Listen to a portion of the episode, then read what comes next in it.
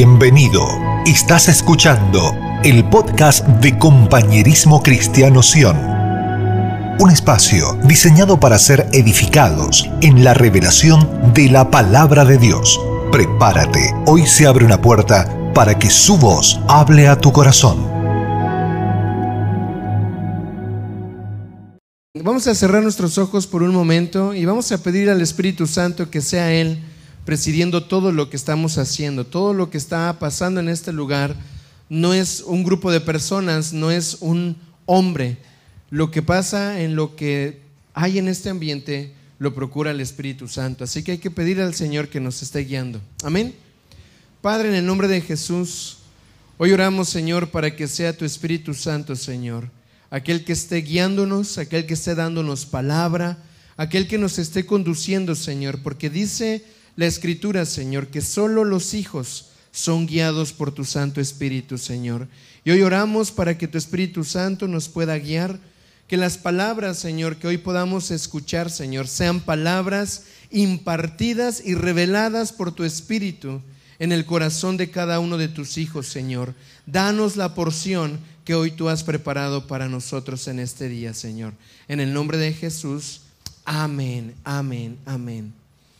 Así que los chicos, los niños, pueden pasar por allá atrás. Está, está la hermana Ana, allá atrás. Levante la mano, hermana Ana.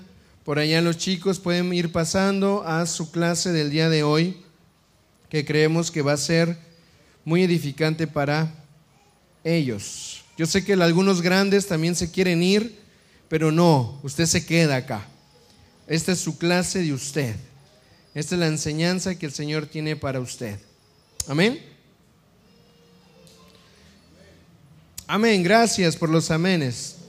Algunos todavía como que no les amanece. Hermanos, estamos en la casa del Señor. Estamos para glorificar su nombre. Estamos aquí porque Él nos ha convocado. No estamos aquí por otra cosa más. Es porque Él nos ha traído a este lugar. Si trae su Biblia, vamos al libro de Proverbios, capítulo 2, verso 7, por favor.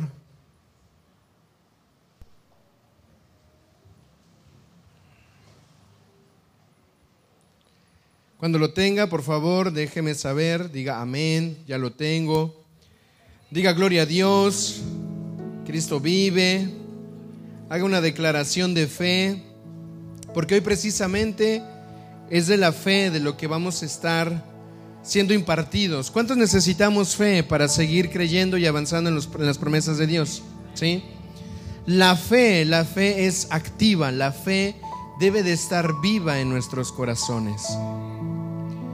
Dice Proverbios capítulo 2, verso 7, hablando del Señor, Él provee la sana sabiduría a los rectos. Él es escudo a los que caminan rectamente. Él es sabiduría a los rectos. Él es escudo a los que caminan rectamente. Una de las cosas que como iglesia necesitamos aprender a reconocer es que parte de la armadura de la cual el Señor nos ha estado proveyendo, nos ha estado dando, también hay algo muy especial y es muy importante y tiene que ver con la fe. Y Proverbios nos deja ver que hay algo mayor a nosotros mismos que nos guarda y nos protege y es el Señor. Voltea al que está a tu lado y dile, el Señor es quien te protege. Ahora al del otro lado y dile, el Señor es el que te cuida.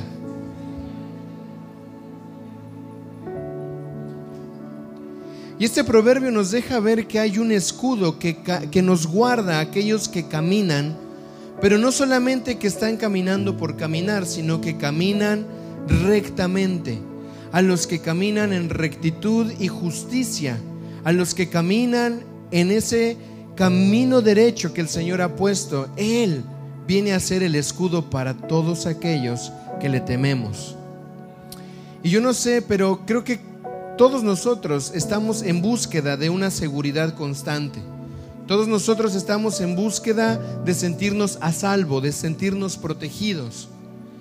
De, las, muchas de las familias están buscando protección en base a un buen lugar para vivir, un techo, una habitación, un espacio en donde podamos estar bien como familia. Algunos hombres buscarán algún tipo de seguridad que tenga que ver con un buen trabajo, una buena solvencia.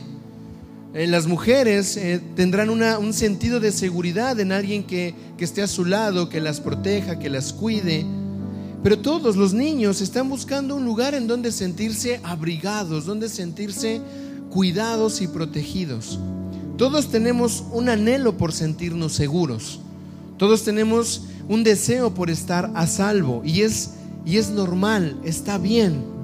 Todos estamos en una búsqueda de sentirnos en un buen lugar seguro. ¿Sí o no? Hace poco tuve la oportunidad de estar en un lugar no tan seguro, ¿ok? Yo siempre he dicho, a mí me gusta viajar por tierra, ¿verdad? Porque sé que voy manejando y tengo la seguridad de saber a dónde voy. Pero cuando me subo a un avión. Es como que no sé si el avión se va a caer, no sé si el avión va hacia dónde va, no sé para dónde va, pero tengo que estar confiado. Sé que tengo un punto de partida y un punto de destino. Pero una de las cosas que más miedo me han dado al poder moverme es moverme en el agua. En el mar siento una inseguridad tremenda. Es como que está inestable todo el tiempo. Todo el tiempo las olas se están moviendo y peor si nos subimos a un botecito, a una lanchita, que no sabes exactamente para dónde va, ¿verdad? Y se está moviendo y, soy ahí y, el mar y el mar es inagotable, no sabes dónde empieza, dónde acaba. Lo único que yo encuentro como lugar seguro en ese momento es no perder de vista la orilla. Por cualquier cosa donde hay tierra, para allá me muevo, ¿verdad? Pero imagínate un lugar en medio del océano sin ver la orilla, sería un lugar de incertidumbre. Ahora, tal vez para aquellos navegantes, aquellos que conocen del mar, aquellos que saben por dónde se mueve la estrella, el sol, los vientos y todo eso, pues no es tan, tan, fuerte como para mí. Pero he tenido varias experiencias en donde nos hemos subido a lanchas y es como que no es seguro, como que no sabes qué es lo que va a pasar. Y más o menos pienso que así es nuestra alma. Muchas veces nuestra alma está, está moviéndose constantemente por los ambientes en donde se mueven. Muchas veces nuestra alma ¿verdad? No se siente estable porque no sabe hacia dónde va. Recientemente salíamos, eh, ustedes saben que la familia, eh, mi familia está conmigo, y salíamos a conocer uno de los lugares de acá. Y nos dijeron, vamos a ir en una lancha, eh, el, lugar donde fuimos, y vamos a conocer varios lugares. ¿Sí? Y nos subimos bien valientes, bien contentos a esa lancha. Ahí vamos todos, ¿verdad? ¡Viva México! Ahí vamos. Y todo bien, pero de repente la lancha seguía avanzando, avanzando, avanzando. Y yo, y yo empecé a entrar como en un estado de inseguridad. ¿Hacia dónde vamos, capitán? Aquí. Aquí, aquí vamos. Y, ya he tenido varias experiencias con el aquí dominicano, ¿verdad? El aquí dominicano puede ser aquí o aquí como a 20 kilómetros. Es, un aquí muy extraño. Aquí nada más, aquí, aquí. Y el bote seguía, seguía, seguía, seguía. Y yo tuve un momento de inseguridad porque no entendía hacia dónde era el primer punto donde íbamos a ir. Si me hubiera dicho, vamos a una playa, pues yo voy a estar seguro de que qué. Ah, cuando veo la playa ahí voy a llegar. Pero seguíamos, seguíamos, seguíamos, seguíamos, seguíamos, seguíamos. Capitán, eh, ¿Ya es Puerto Rico o, sigue siendo República Dominicana, verdad? Y seguíamos, y, te cuento esto porque muchas veces para nosotros es, es tan incierto el no conocer el propósito o la meta o el objetivo hacia dónde estamos yendo. Es decir, despiertas todos los días y normalmente tienes un plan. Si eres estudiante, sabes que vas a ir a la escuela, ya más o menos tienes una idea de lo que vas a hacer. Pero ¿qué pasa cuando el Señor nos llama y nos invita a subir a su barca, nos invita a subir a su bote, nos invita a venir a caminar en su salvación y en su reino? Es como decirle, Señor, en tus manos está mi vida. Y mira, no sé a dónde tú me vas a llevar, pero sé que me vas a llevar a un lugar seguro. ¿Se acuerda usted del acontecimiento cuando Jesús está en el mar y él va caminando y el mar está agitado, pero sus discípulos están en un bote tratando de luchar de que el mar, de que el mar no hunda la barca? Y Jesús se acerca, ¿verdad? Y le pone paz a sus discípulos y calma la tormenta, le habla a los vientos y los vientos se enmudecen. Y voltea a ver a los discípulos y le dice, hey, hombres de poca fe. Y es aquí en donde empieza a, a hacer un impacto en nuestras vidas la cantidad o la sustancia o el contenido que tú y yo podamos tener de fe. Si Jesús le dice a sus discípulos, hombres de poca fe, es porque probablemente también hay hombres de grande fe. Voltea al que está a tu lado, dile de qué tamaño es tu fe. ¿Por qué tienen miedo hombres de poca fe? Yo en esa lancha yo creo que tenía poca fe. Tenía como que miedo de no saber a dónde ir. Pero di conmigo, en el reino mi fe aumenta. Cuando yo estoy teniendo una vida de reino, no es que no voy a tener miedo, porque el miedo viene a ser una parte funcional para nosotros, sino que el miedo a mí no me va a gobernar. Yo gobierno porque mi fe en Cristo es más grande que las circunstancias. Yo gobierno porque mi fe en el Señor es más grande que la adversidad que me rodea. Yo gobierno porque no voy confiado en mí, voy confiado en aquel que me llamó.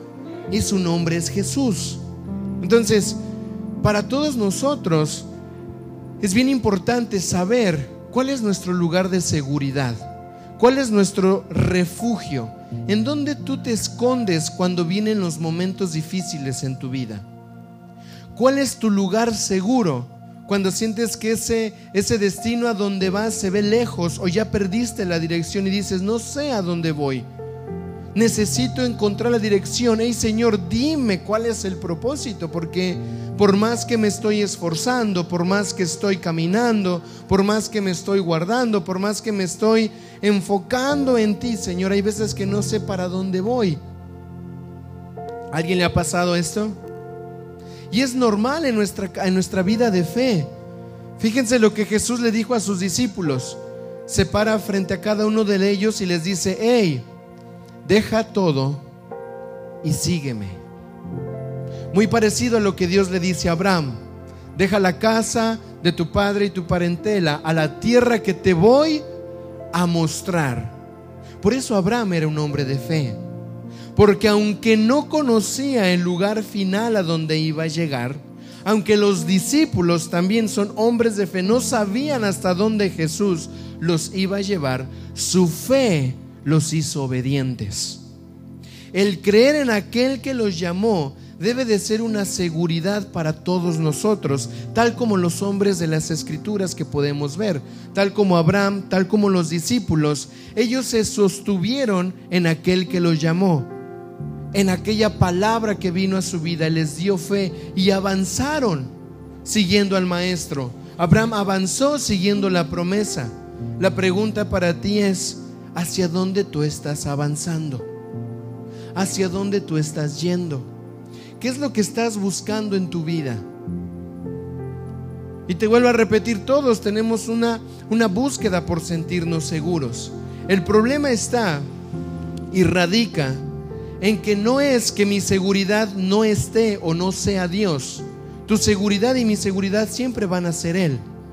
No hay lugar más seguro que estando en Cristo. Pero entonces, ¿por qué me siento inseguro? ¿Por qué me da miedo? ¿Por qué tengo todavía esta, esta falta de confianza en el Señor? Daniel, pero es que mira, yo estoy pasando por tantas situaciones, por tantas circunstancias y le digo a la persona, pero ten fe, el Señor está contigo. ¿Y saben qué me responde? Amén. Pero, pero siento miedo. Y muchas veces hemos tomado las promesas de Dios, las palabras que vienen del Señor, y decimos creer en ellas, pero solamente lo estamos asumiendo en nuestra mente, pero no está llegando a nuestro corazón, porque todavía hay una intensa búsqueda de una seguridad fuera de Cristo, cuando mi única seguridad firme es estando en el Señor. ¿Está conmigo? Entonces, uno de los problemas más grandes que tenemos como iglesia es que asumimos una fe. Asumo creer, pero no tengo la convicción de lo que estoy creyendo. Son dos cosas muy diferentes. Yo asumo que el Señor me va a proteger. Yo lo sé, dice su palabra, que Él es como un escudo alrededor de mí. Él me guarda si yo camino rectamente. Asumo eso, pero en la práctica camino como si no le tuviera. Sigo con miedo, con inseguridad, con temor, con dudas. Entonces, quiero ponerte un ejemplo para que lo puedas ver más, más claro. Una, de, una cosa es asumir la fe y otra cosa es estar convencidos de la fe que tienes. Imagínate un niño que su papi lo lleva a la escuela, de esos, de esos días que va por primera vez a la escuela los niños, ¿verdad? Y muchas veces es traumante para los niños el primer día de escuela porque van a quedarse solitos. Imagínate un padre que lleva a su hijo a la escuela y le dice al niño, mira mi hijo, eh, cuando termine la escuela, yo voy a pasar a recogerte espérame aquí, ¿ok? Que yo voy a venir por ti. El niño puede tener dos reacciones. Puede asumir lo que su padre le dijo o puede estar convencido de lo que su padre le dijo. Ahorita ustedes lo van a ver. Si el niño está convencido de lo que su padre le dijo, cuando termine el horario de la escuela, el niño se va a sentar y va a pensar lo que su papá le dijo. Mi papá va a venir por mí no me tengo que mover. Y como está convencido y tiene fe de las palabras de su padre, aunque toda la escuela empiece a quedarse vacía, aunque lleguen muchos padres a buscar a sus hijos y empiece a tener miedo de saber si él se va a quedar solo o no, él está convencido de las palabras de su padre y va a esperar hasta que venga por él. Porque está convencido de quién le dijo que iba a venir por él y aunque se haga de tarde, el padre llega en el vehículo, recoge al niño y le dice, muy bien, qué bueno que esperaste, aquí estoy, vine por ti. Pero por el contrario puede haber una reacción de asumir la fe, de asumir lo que el padre le dijo al niño.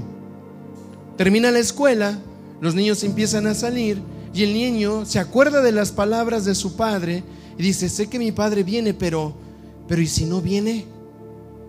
¿Y si mejor empiezo a caminar hacia donde me acuerdo que era el camino a casa, porque es que mi padre me dijo que viniera, pero, pero tal vez no va a venir. Mejor empiezo a caminar hacia buscar el camino a casa, voy viendo por dónde era. Y el niño está asumiendo una palabra que su papá le dio, pero que no fue una convicción para él, y empieza a ir en una dirección contraria a la que su papi le dijo, y piensa que va en dirección a su casa, pero se encuentra en una calle completamente diferente. Y el niño avanza, avanza, avanza. Y cuando menos se da cuenta, ya se perdió. Y empieza la crisis, empieza a llorar, ¿dónde estoy? Mi papá me abandonó, no vino por mí, se olvidó. Es que yo creía, él me dijo que iba a venir. Solo el niño asumió una palabra, pero no creó una convicción de esa palabra. Ese es el problema que pasa con muchos de nosotros.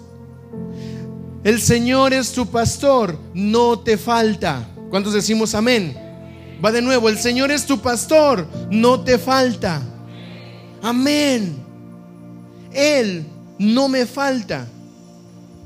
Por lo tanto, tengo dos opciones. O camino convencido de que Él no me falta y aguardo y espero y confío. Él es mi seguridad. O empiezo a asumir, Él no me falta, pero, pero ¿y si no me ama? Pero ¿y si todo el esfuerzo?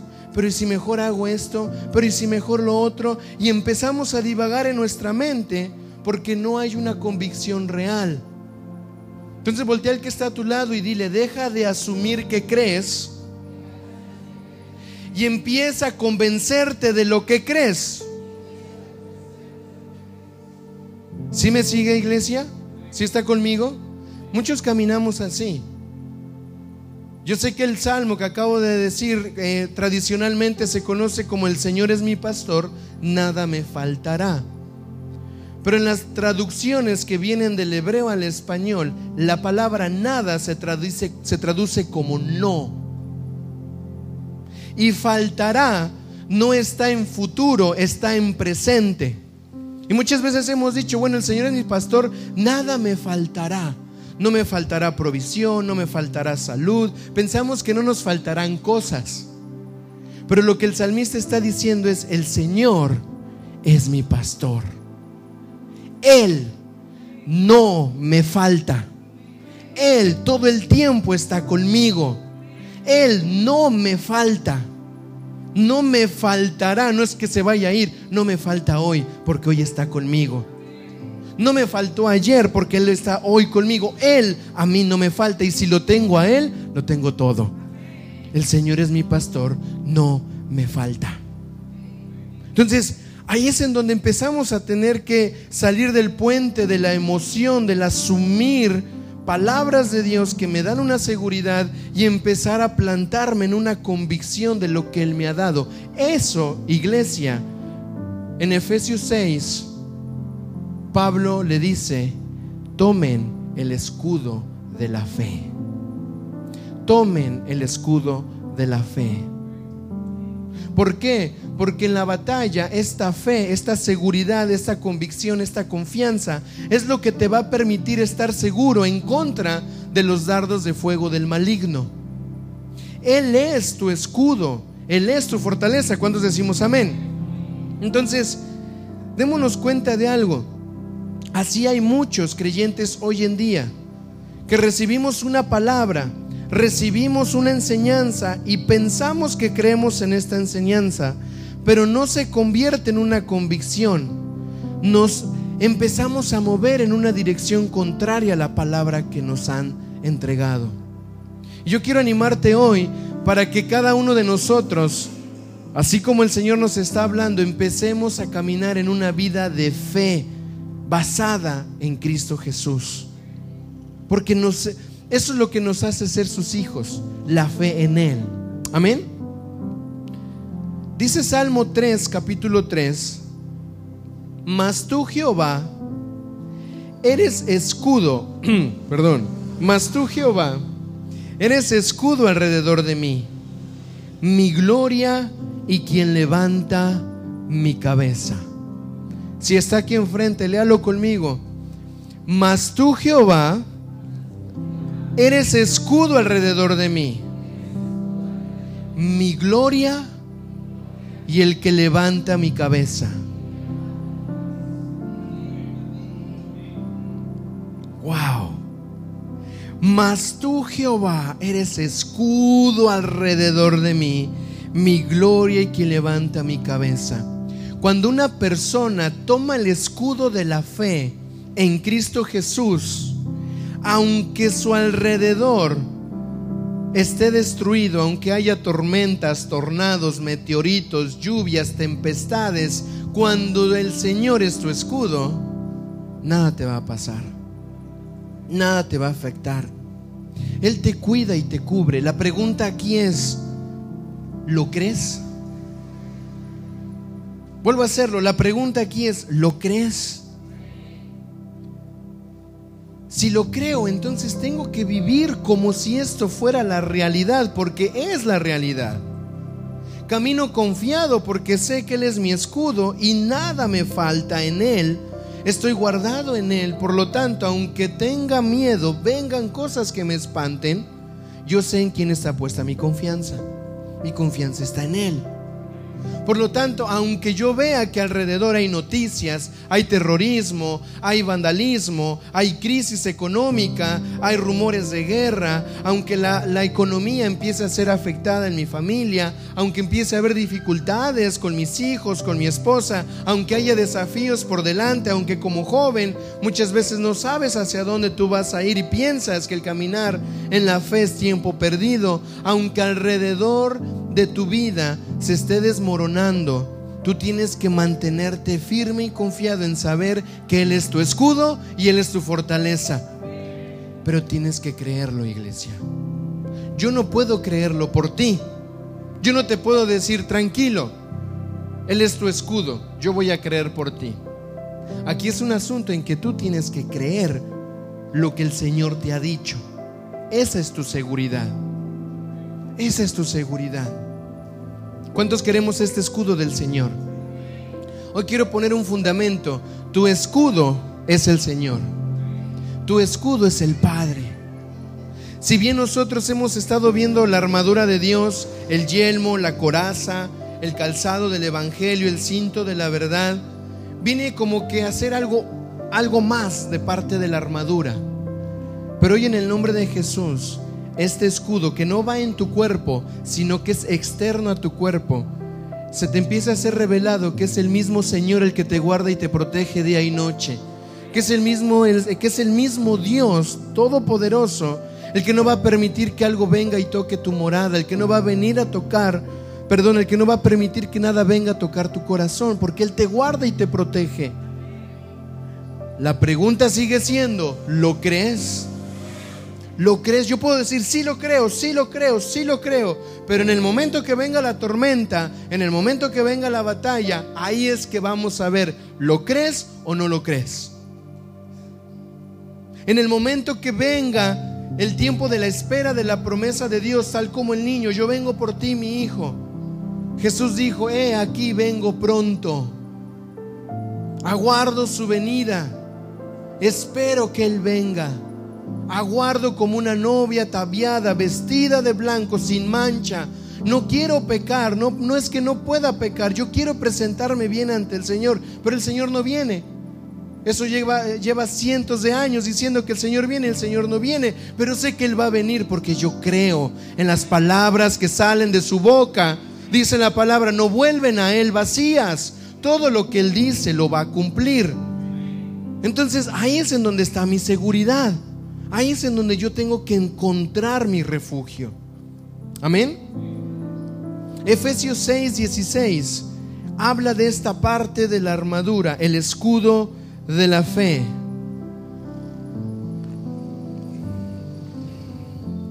Dice Efesios 6, 16. Sobre todo, fíjate cómo empieza. Sobre todo, tomad el escudo de la fe con la cual podréis apagar todos los dardos de fuego del maligno. Sobre todo, ¿cuántos hemos recibido el cinto de la verdad? Sí, hemos entendido la coraza de justicia, el yelmo de la salvación, ¿verdad? ¿Qué más? El calzado de la paz. ¿Está conmigo? ¿Sí? Y dice aquí Pablo, hey, sobre todo, toma el escudo de la fe. Porque tiene un propósito va a venir a apagar los dardos de fuego encendidos por el maligno. Voltea al que está a tu lado y dile, tú eres una amenaza. Dile en buena manera, no así como que le traías ganas de decírselo. No, no, no. Dile, tú eres una amenaza.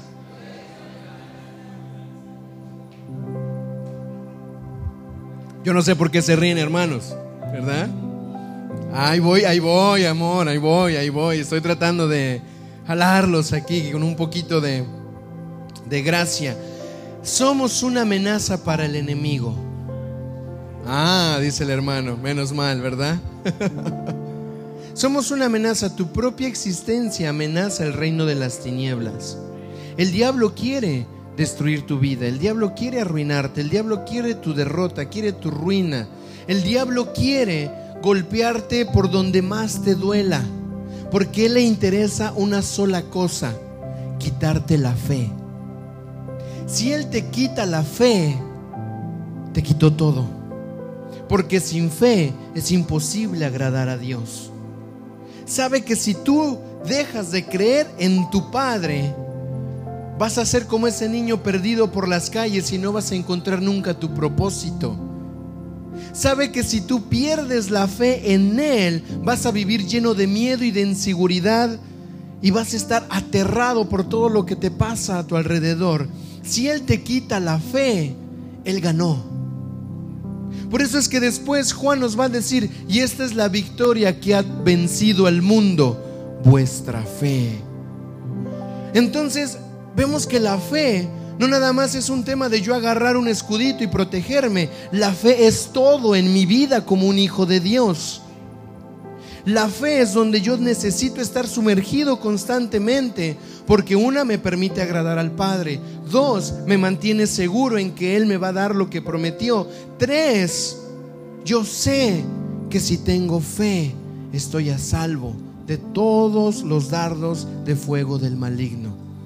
¿Está conmigo? Entonces voltea al que está a tu lado y dile, mantente en la fe. ¿Cuáles podrían ser los dardos encendidos de fuego del maligno? Yo puse tres, pero creo que puede haber más, porque lo contrario a la fe va a ser el miedo. Siempre el enemigo va a venir a bombardearte con miedos. Va a venir a hacerte ver que no vas a poder, que no tienes, que no vales, que no lo vas a lograr, que para qué lo intentas. El miedo es una de las principales armas del enemigo en contra de la iglesia. Usted se acuerda, ¿verdad?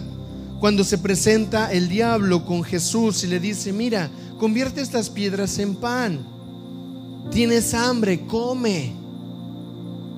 Jesús dice, no solo de pan vivirá el hombre, sino de toda palabra que sale de la boca del Señor. Pregunta iglesia, ¿Vives de toda palabra que sale de la boca del Señor o vives de las palabras de las noticias?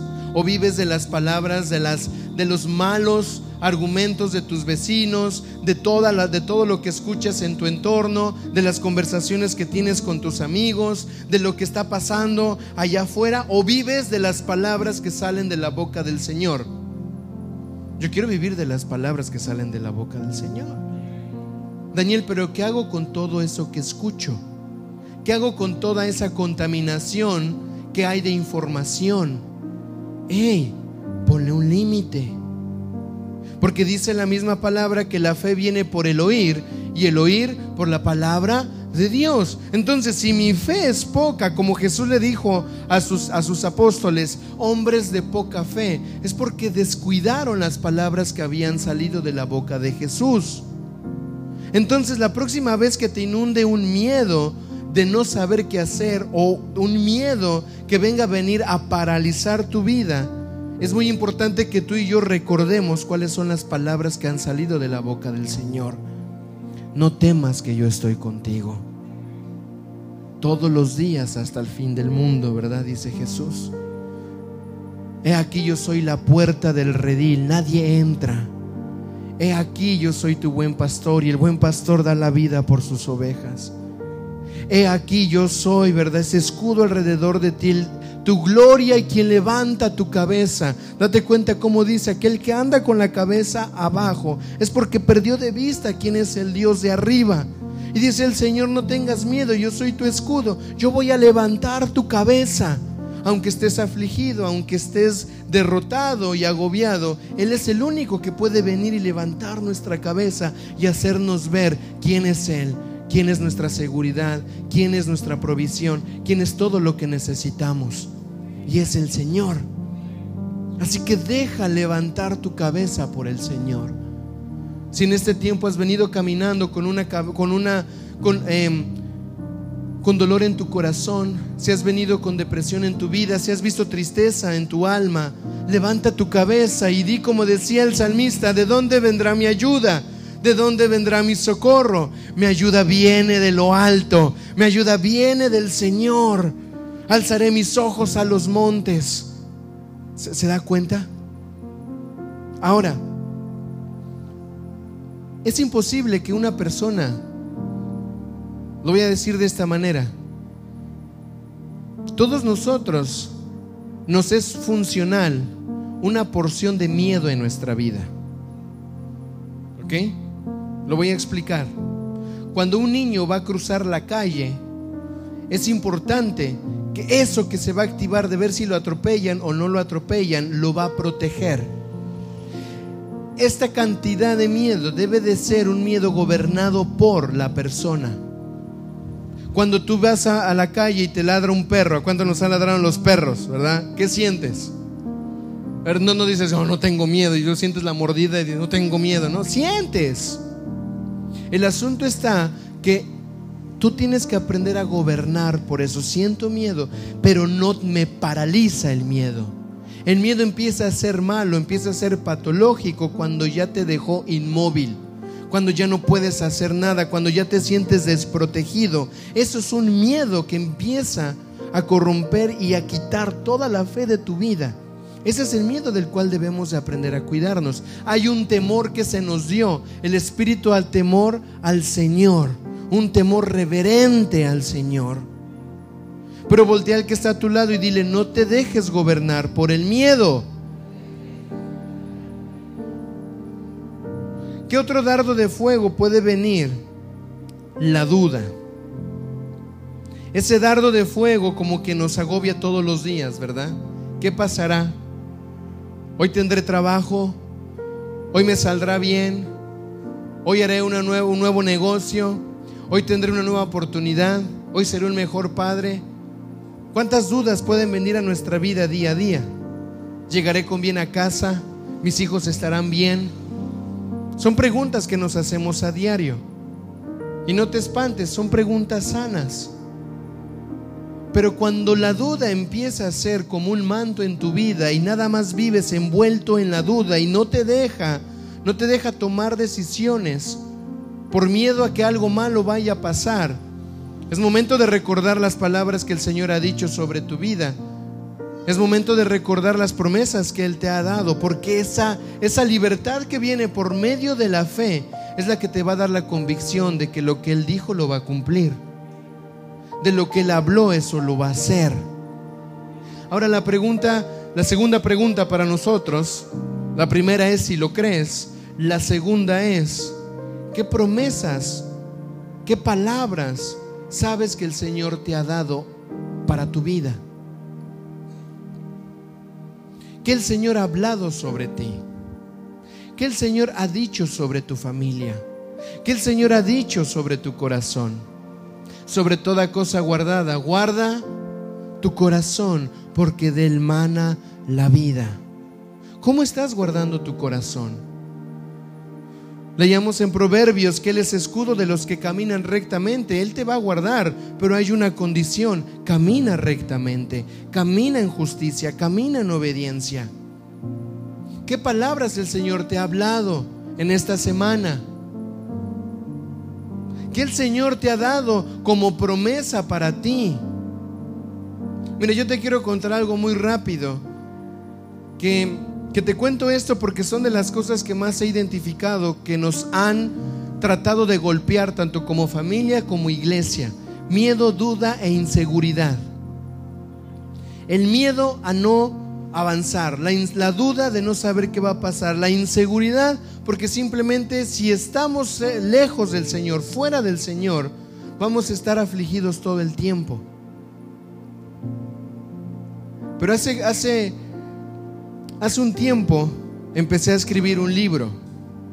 No me digas si ya lo acabé, todavía no lo acabo, ¿ok? Porque me regreso a cada rato.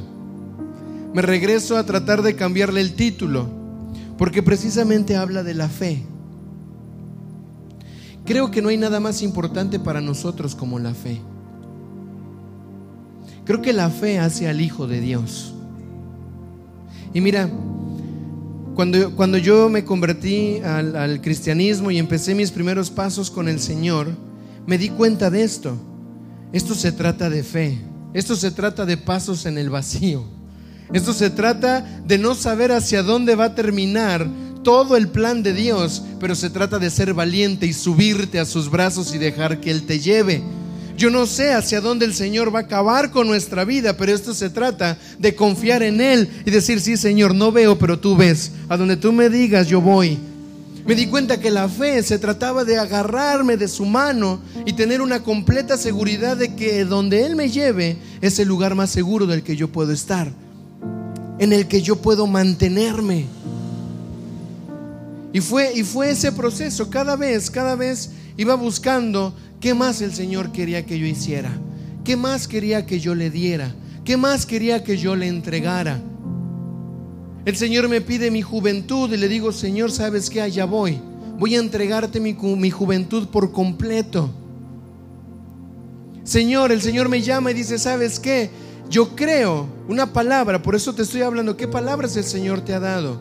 En Isaías 55, 5, hubo un momento en donde en un tiempo de ayuno con el Señor y búsqueda joven, el Señor me dice, sabes que naciones que no conocías llamarás y naciones que no te conocían te conocerán. Yo decía, ay, qué emocionante. Pero estaba, estaba un poco extraviado porque pensaba que tenía que ver conmigo. ¿Sí? Pensaba que tenía que ver con el propósito grande de Daniel. Pero empecé a descubrir una verdad que espero que sea una perla para ti también. Y es que en el fondo todo lo que el Señor te habla, todo lo que el Señor te da, es para el Cristo que permites vivir en tu vida. Es para el Cristo que permites que habite en tu corazón. No es para mí. Es para su propósito en mí que el Señor va a hacer que las cosas sucedan.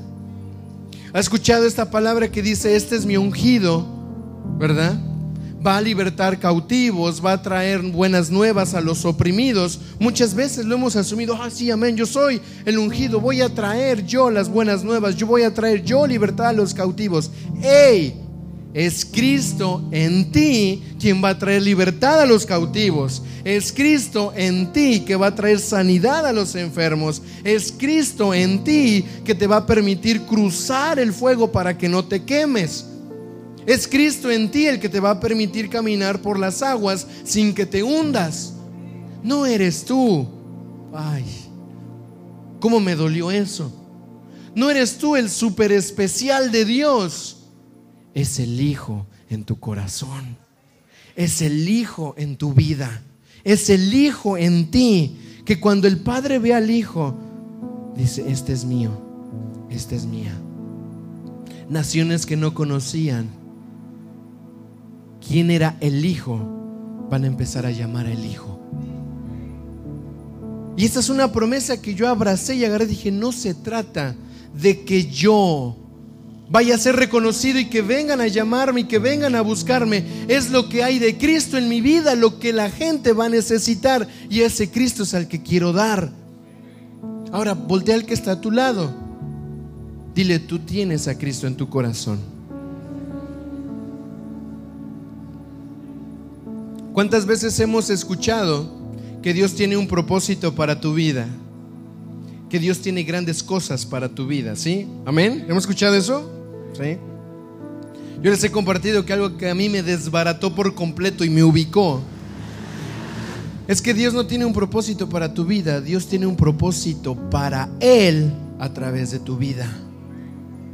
Mi propósito no está en mí, no se centra en mí, se centra en Él, porque Él es tu Salvador, él es el que te proveyó, Él es el que te rescató, Él es el que te, el que te puso calzado en los pies, Él es el que te afirma sobre la roca, Él es el que te da nuevas vestiduras, Él es el que te invita a su casa, Él es el que te hace sentar junto a Cristo en lugares celestiales, es Él el que te dio la vida. ¿Cómo nos llegamos a perder que pensamos que todo se trata de nosotros? Él te ama.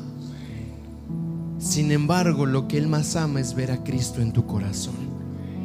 Cuando crees en quien es Él cuando confías en que Jesús está en ti y Él te ve y dice, este es mío, lo voy a cuidar y lo voy a proteger. Amén. ¿Dónde me quedé? En la duda. Por si las dudas,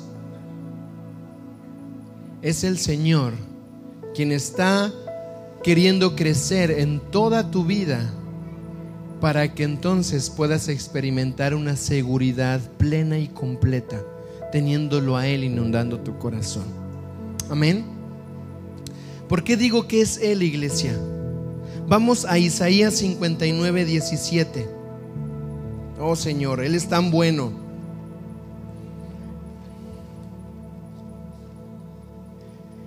Él es tan bueno que no nos, no nos deja no nos deja tomarnos nada para nosotros, todo es de Él. Dice Colosenses que todo fue creado por medio de Él, en Él y para Él. ¿Cómo me da tanta paz, tanta seguridad, tanta confianza saber que todo le pertenece a Él? Dice Isaías 59, 17. se vistió con la coraza de justicia y con yelmo de salvación en su cabeza, se vistió con vestiduras de venganza y se cubrió de celo como de un manto. Vamos a Isaías 11:5. Vamos a pasear un rato por la Biblia. Yo espero que usted vea este tesoro que hay en esta parte de Isaías, porque él está hablando del Mesías en estos versículos. No está hablando de nadie más más que de Cristo. Dice Isaías 11:5, la justicia será el cinto de sus lomos y la fidelidad ceñidor de su cintura.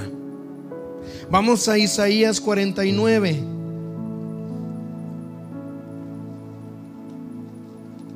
...49 versículo 2... Me ganó hermana... Muy bien, versículo 2 dice...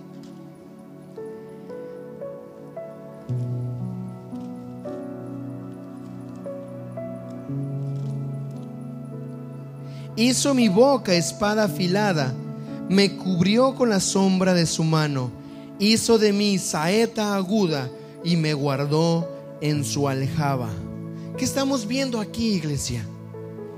Estamos viendo que la armadura que habla Efesios 6 del yelmo de la salvación, el cinto de la verdad, todo lo que hemos estado revisando, el propio escudo de la fe, no es nada más y nada menos que la armadura del mismo Mesías en tu vida. Es la armadura del mismo ungido del Señor que el Padre nos está diciendo, cúbrete de esto, cúbrete del yelmo, cúbrete de la justicia, cúbrete de la verdad, cúbrete de la fe. Es una armadura que solo le calza a Él. Por eso es que Él es lo más importante en nuestros corazones. Porque la medida que tiene esta armadura, justicia, verdad, paz, fe, es Él en nosotros. ¿Me va siguiendo?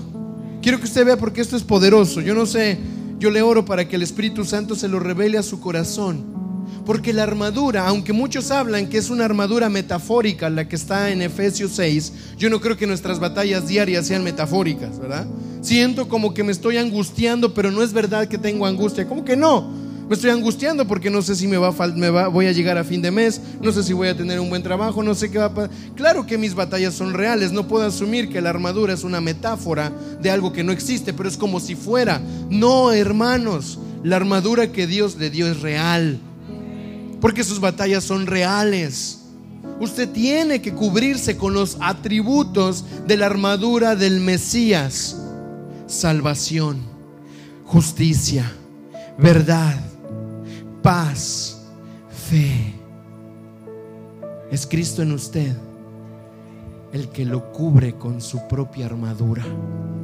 Es Cristo en usted el que lo envuelve en su propia armadura y dice, ven dentro de mí, ven dentro de mi manto de protección, que aquí está la fe, la paz, la justicia, el amor, está todo lo que necesitas, vístete de mí, dice el Señor. Vístete de mí. Por eso después Pablo va a hablar y va a decir, dejen sus antiguas vestiduras y vístanse del hombre nuevo. ¿Cuál cree que es el hombre nuevo? Cristo Jesús, nuestro Señor y Salvador. Vístase de Cristo. Que cuando usted salga, lo primero que usted recuerde es, mi lugar seguro es estar en Cristo, cubierto con su manto, cubierto con su justicia. Acabamos de leer que Él se viste de salvación, se pone coraza de justicia, se pone yelmo, se pone el cinto de la verdad. En otra versión dice, esto es bien apasionante, dice, usa, usa su ropa interior de la verdad. La verdad cubre lo más íntimo de nuestras vidas. O sea que esta armadura que el Señor le ha provisto, iglesia, es una armadura real. El escudo que lo va a guardar a usted es real Sacude el que está a tu lado y dile, deja de dudar y vive confiado. Ay, yo no sé. Siento, siento, siento algo aquí en mi corazón que me, que me apachurra. Porque muchas veces nosotros vivimos como si no fuera real lo que estamos creyendo. Vuelvo a mi ejemplo del niño. Asumo nada más que es verdad, pero no confío con todo mi corazón. Es tiempo de que se levante una iglesia que le crea de verdad. Es tiempo que se levanten hijos, que se levanten convencidos de saber que el Señor es su pastor y que no les falta. Es tiempo de que una generación hoy, en medio de cómo estamos viviendo, se pare firme en la roca y diga, Él es mi seguridad. Aunque vengan mareas, terremotos, tempestades, mis pies están sobre la roca, quien es Cristo Jesús. Y yo creo que esto es lo que el Señor nos está dejando ver en este tiempo. No es casualidad que Él te esté equipando de toda la armadura del Señor. No es casualidad, iglesia. El Señor te está dejando ver que todo lo que tú necesitas, diga conmigo todo, todo lo que tú necesitas está en Él. Hasta tu seguridad está en Él. Y cómo me lleno de amor ante el Señor a decir, sí, cierto Señor, tú eres mi mayor seguridad. En una parte de la escritura Jesús le va a decir a sus discípulos, no teman al que mata el cuerpo, no teman al que mata la carne. Ese pero tengan cuidado de aquel que quiere terminar con su alma. Y para eso aún el Señor nos ha dado esta armadura. Amén. Entonces voltea al que está a tu lado y dile, ponte la armadura del Mesías. O al que está atrás.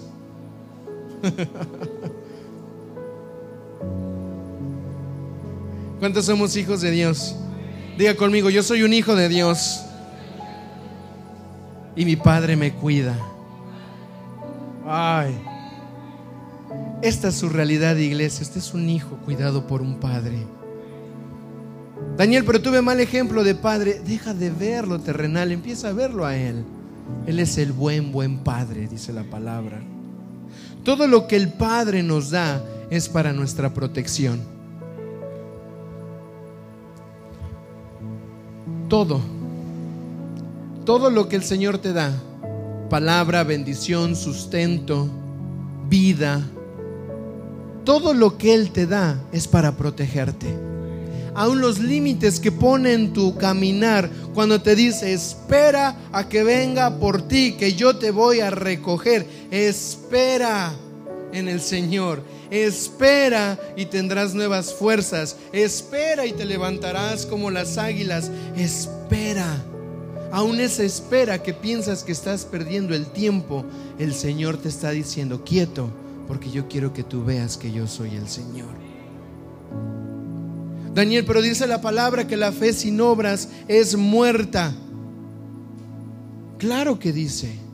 Mi fe se va a manifestar en mi obediencia. Si el Señor te dijo, quieto, quieto. Si el Señor te dijo, da, da. Si el Señor te dijo, mueve el pie derecho, muevo el pie derecho. Si el Señor me dice, vete a otra nación, te vas a otra nación. Si el Señor te dice, confía que yo estoy contigo, ¿qué hago? Confío. Si el Señor te dice, no te dejaré ni te desampararé, ¿por qué tenemos miedo, iglesia? Aunque tu padre y tu madre te dejaran. Con todo eso, yo te levantaré, dice el Señor.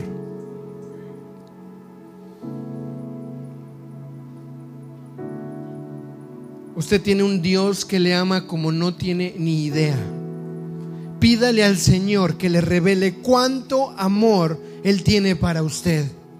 Pídale al Señor que le deje ver con cuánto amor Él lo cuida, como un padre cuida a su hijo pequeño, que sabe que se va a caer, que se va a tropezar, que cuida de los filos para que no se dé en la cabeza, que cuida que no se le vaya a poner nada enfrente porque se puede tropezar, porque no ve el camino, pero el padre sí ve hacia dónde va que el Señor le revele cómo usted es un hijo para Él, que lo abraza, que lo cuida, que cuando se va a caer Él sale corriendo y dice, no te caigas mi hijo, yo te quiero cuidar. Que cuando tiene hambre, el hijo viene hacia el padre y no le pregunta si hay o no hay, simplemente le dice, quiero comer. Y su padre le sustenta. El padre siempre le va a proveer lo que usted como hijo necesita. Amor, seguridad, propósito, identidad, todo está en Cristo. Todo está en Él. Por eso es que nuestra más grande seguridad es el Señor. Por eso es que su máxima expresión de amor hacia Él es confiar verdaderamente en quien es Él. Deje el plan B, el plan C, el plan A, se llama Cristo. El plan A es Él. Yo confío. Todos mis planes están puestos en el Señor. Yo confío que Él es mi proveedor, que Él me va a dar, que Él me va a sustentar. Él es el Rey de justicia. Presento todas las cosas delante de Él. Este es un hijo de Dios. El que todavía no se le revela tal vez todo eso dice, pongo todo esto, pero por si acaso, por si acaso, por si acaso, un hijo de Dios solamente está atento a lo que depende de su padre.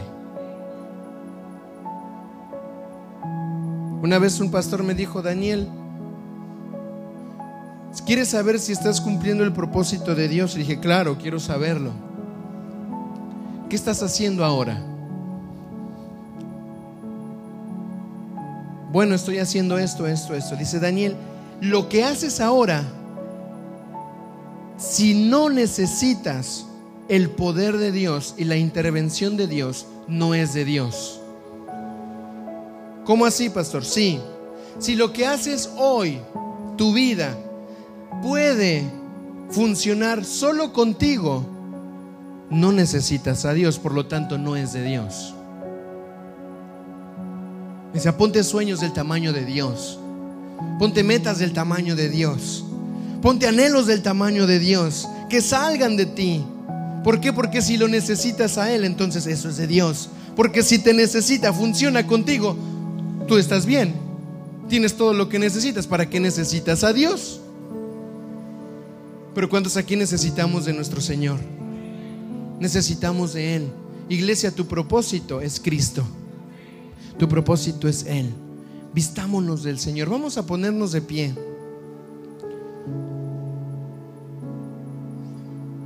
Ay. En voz alta.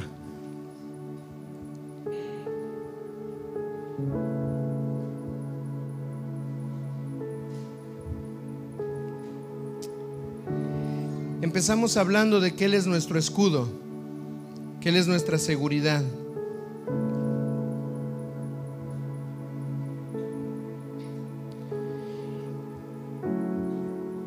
Y en estas últimas semanas hemos notado algo, y es que hemos tenido gran parte de hermanos en la iglesia que han estado con enfermedad, como dicen aquí, han estado quebrantados de salud. Y podemos verlo de dos maneras, ¿verdad? Lo podemos ver como el virus que anda o podemos preguntarle al Señor qué está pasando. Y una de las cosas que van a debilitar tu sistema inmunológico es el miedo. El miedo te debilita.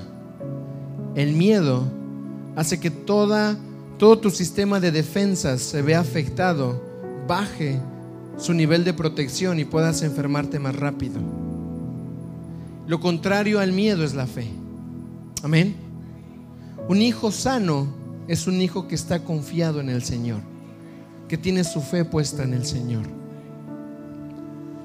Y yo quiero que podamos orar para que toda afección, toda, toda cosa que ha venido a querer golpear aún tu cuerpo en la salud, no lo veas solamente como que pasó porque pasó o es lo que hay en el ambiente. Pídele al Señor que te deje ver a qué le tienes miedo, a qué le temes. ¿Por qué has dejado que ese miedo sea más grande que tu confianza en el Señor? Vamos a pedir al Señor que quite ese miedo y vamos a empezar a tomar las vestiduras de la armadura del Mesías, quien es Cristo Jesús. Padre, en el nombre de Jesús, hoy en esta mañana, Señor, nos presentamos delante de ti porque sabemos, Padre, que nos has llamado a tener confianza completa en ti. Padre, y hoy en esta mañana, sea la luz de Cristo, Señor, alumbrando el corazón de tu iglesia y de mis hermanos, Señor, en este lugar. Porque hemos de confesar, Señor, que muchas veces nos hemos sentido abrumados, nos hemos sentido con miedo, Señor. Hemos sentido miedo a la pérdida, miedo a perder a seres queridos, miedo a perder a nuestro cónyuge, miedo a perder a mis hijos, miedo a perder mi trabajo, miedo a perder mi salud, miedo a perder algún miembro de mi cuerpo. Padre, hoy en el nombre de Jesús sea la luz y sean expuestos los miedos que han intentado paralizar al cuerpo de Cristo. Han tenido miedo al abandono, miedo a la soledad, miedo al rechazo, miedo al, al fracaso. Padre, hoy en el nombre de Jesús, estos miedos, Señor, sean expuestos a la luz de la verdad y sean extirpados por el poder de tu nombre, Señor. Hoy volvemos a recordar y a reconocer que no vamos a temer porque tú estás con nosotros, Señor. Padre, todo miedo que haya querido venir hacia nuestras vidas para tratar de frenar la visión, de frenar los planes, todo miedo de que no va a alcanzar, todo miedo de no saber el propósito, todo miedo de sentirnos desprotegidos en el nombre de Jesús es echado fuera de nuestras vidas. Todo miedo a la enfermedad, hay mucho miedo a la enfermedad, iglesia. Tienes que abrir tu boca y decir, yo no tengo miedo a la enfermedad que quiera venir a mi vida porque Cristo me ha sanado. Hoy no tengo miedo a aquello que quiera venir a corromper mi estado físico, porque yo sé que en el Señor soy sano. Mientras sea funcional en Cristo, yo sé que tengo que cumplir un propósito y todo miedo a la muerte es echado fuera en el nombre de Jesús. Hay mucho miedo a que perdamos hay mucho miedo a fracasar, hay mucho miedo a que tu propia imagen sea golpeada. Hoy en el nombre de Jesús, renuncia a eso, renuncia a ti mismo. Renuncia a que van a ver tu fracaso, a que van a ver que no puedes, a que van a venir críticas, a que van a venir murmuraciones. Hoy en el nombre de Jesús se ha echado fuera todo temor al hombre. Y miramos a Cristo en esta hora. Levantamos nuestra mirada, Señor. Y hoy en el nombre de Jesús, Señor, recordamos que tú eres el que nos ha concebido. Tú eres el que nos ha diseñado, el que nos ha predestinado y el que nos ha dado un propósito eterno en Cristo. Hoy en el nombre de Jesús abrimos nuestro corazón. Y hoy ahí donde estás, dile, Padre, yo abro mi corazón, yo abro hoy, Padre, mi espíritu, mi alma, para que Cristo venga y habite en mí. ¿Sabes qué, iglesia? Muchos de nosotros venimos al Evangelio, venimos al cristianismo por miedo al infierno, por miedo a perdernos, por miedo a que algo malo nos va a pasar en la eternidad. Pero hoy en el nombre de Jesús se te se ha revelado Cristo que Él te ama, que Él no quiere que le conozcas ni que le tengas por miedo a la muerte. Él quiere que le tengas porque decides amarle, porque decides tomar de su amor, porque decides tomar de su poder. Señor, hoy en el nombre de Jesús abrimos nuestro corazón y decimos, Señor, a Cristo, al Hijo del Dios viviente, ven y habita en nuestras vidas.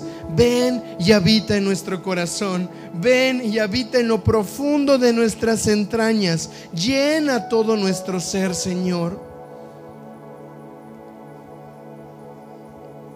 Dice su palabra que aunque un ejército acampe contra ti, no temerás aunque un ejército levante guerra contra ti, tú estarás confiado, porque el Señor es tu escudo y es tu fortaleza. Padre, hoy en esta hora, Señor, así con Cristo, Señor, en nuestro corazón, así con Cristo en nuestras vidas, Señor, decimos, manifiesta tu propósito en Cristo en nosotros, Señor. Ese propósito que está desde la eternidad hasta la eternidad se ha dado a luz, Señor, en nuestra generación a través de nuestras vidas. Señor, sea despertándose en nosotros una iglesia valiente que conquista tus planes y tus promesas, Padre. En el nombre de Jesús, Señor. Hoy hablamos salud a todos los que han tenido problemas de riñones, a todos los que han estado con el hígado angustiado, con el hígado golpeado, en el nombre de Jesús. Hoy ordenamos a todo el sistema inmunológico que se alinea a la verdad de Cristo. Hoy, Señor, sea tu Espíritu Santo trayendo sanidad a todo el aparato digestivo, a, a todo el sistema respiratorio, a todo el sistema linfático. Hablamos orden en el nombre de Jesús. Hay cadenas que han tratado de atar tu sanidad por miedo, pero hoy el Señor te recuerda que Él es tu, seguridad, Él es tu salud, Él es tu sanidad. Y hoy en el nombre de Jesús, Señor, declaramos la salud del Hijo en nuestros corazones. Declaramos la salud del Hijo, Señor, en nuestras almas. Yo creo en tu verdad, Padre. Yo creo que tú lo harás. Confío con todo mi corazón en que tú tienes el poder para traer restauración y sanidad a toda nuestra vida, Señor. Y hoy a través, Señor, de los elementos del pan y del vino, decidimos comer y beber de ti, Señor.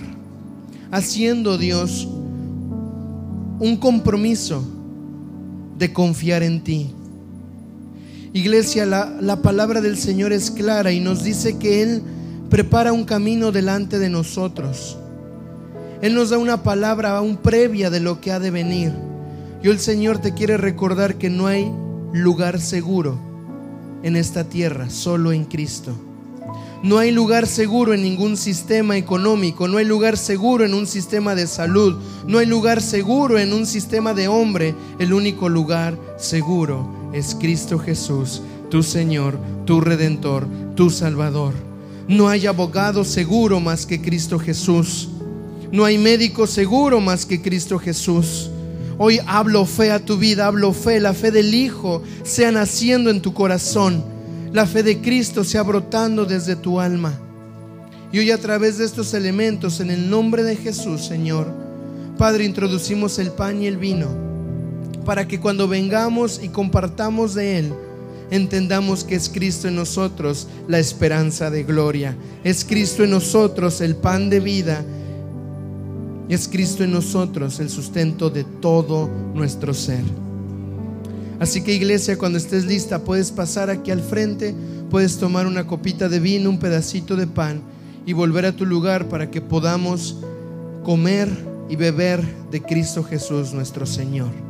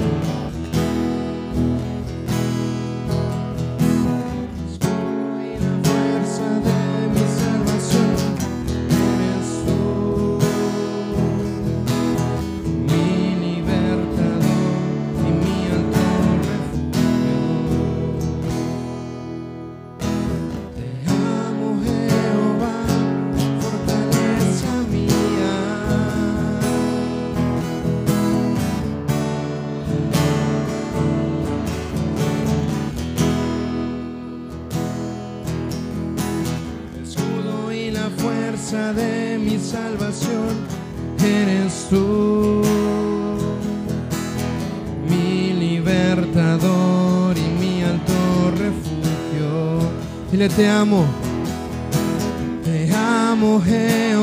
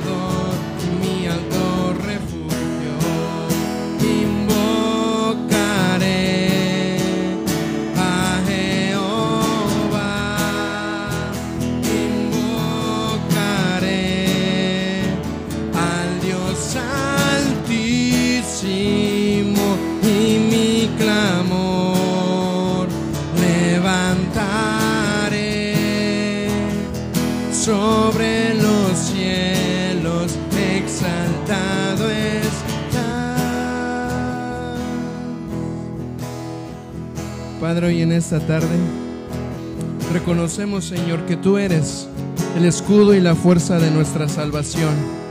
Eres tú la roca en donde estamos confiados, Señor. Eres nuestro libertador, eres nuestro sustento. Padre, y hoy tomamos este pan que representa tu cuerpo, que por nosotros fue entregado, Señor, que por amor fue quebrantado, que por amor, Señor, fue molido por nuestras transgresiones. Y hoy en el nombre de Jesús creemos. Iglesia, es tiempo de creer lo que haces, es tiempo de creer lo que declaras, es tiempo de creer lo que tú has dicho del Señor. Él es tu pan, Él es tu trigo, Él es tu sustento. Así que ahí donde está cada uno, levante el pan hacia lo más alto que pueda. Dile, Señor, gracias porque eres tú mi pan que descendió de los cielos. Eres tú mi pan el que me sustenta. Eres tú, Señor, el que me ha dado vida y me ha dado plenitud, Jesús. Gracias. Hoy comemos de ti, Padre. Amén. Pueden comer del pan, iglesia.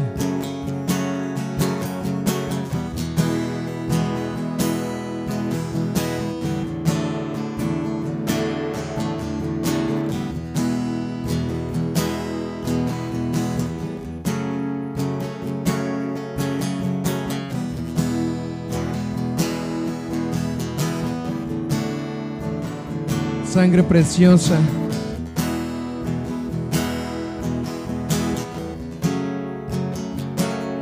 que por nosotros fue derramada.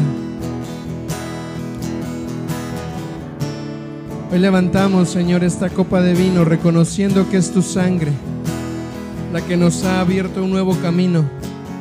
Es tu sangre la que ahora nos da un acceso a una poder vivir y tomar todo lo que es de Cristo.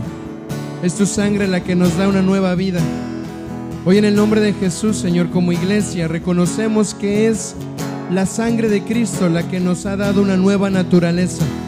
Nos permite vestirnos de un nuevo hombre, nos permite vestirnos con la armadura del Mesías. Y hoy en el nombre de Jesús, tomamos esto, Señor, que es tu sangre, para hacernos uno contigo, una genética en ti, Señor. Una genética, Señor, eterna y hoy como iglesia bebemos y tomamos de la sangre del Cordero.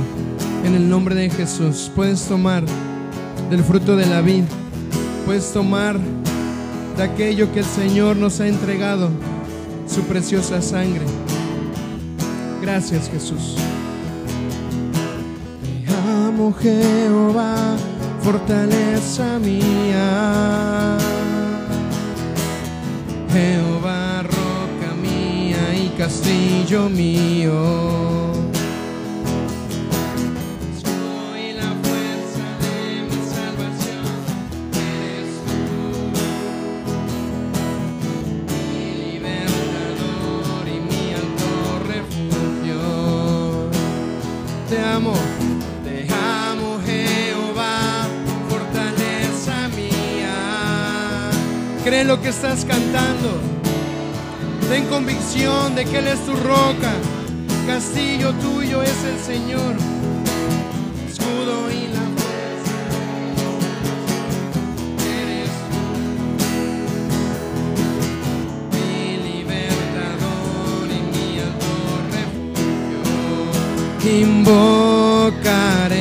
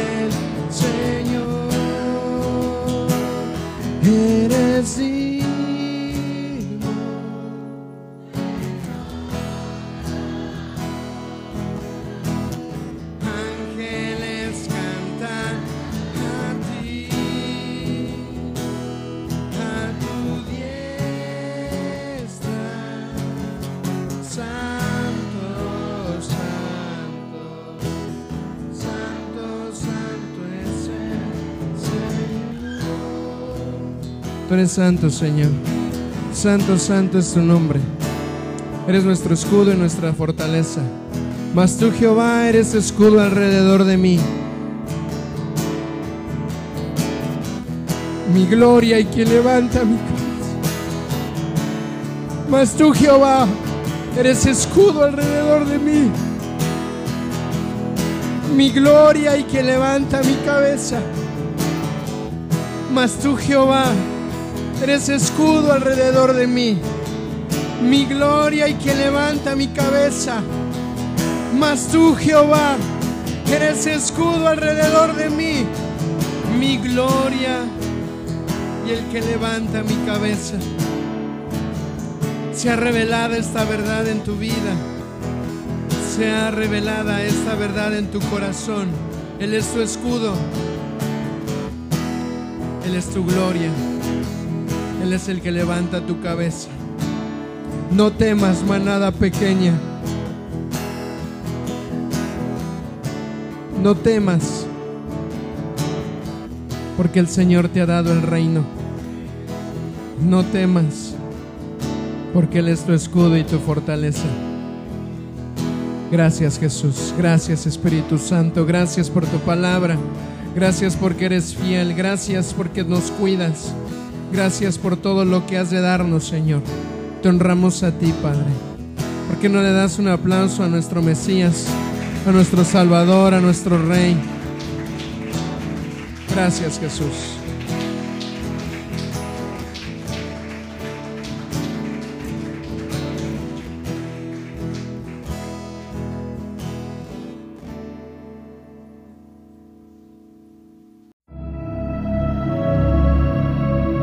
Si lo que acabas de escuchar fue de bendición, te invitamos a compartirlo y que nos volvamos a encontrar en un nuevo podcast de Compañerismo Cristiano Sion. Hasta la próxima.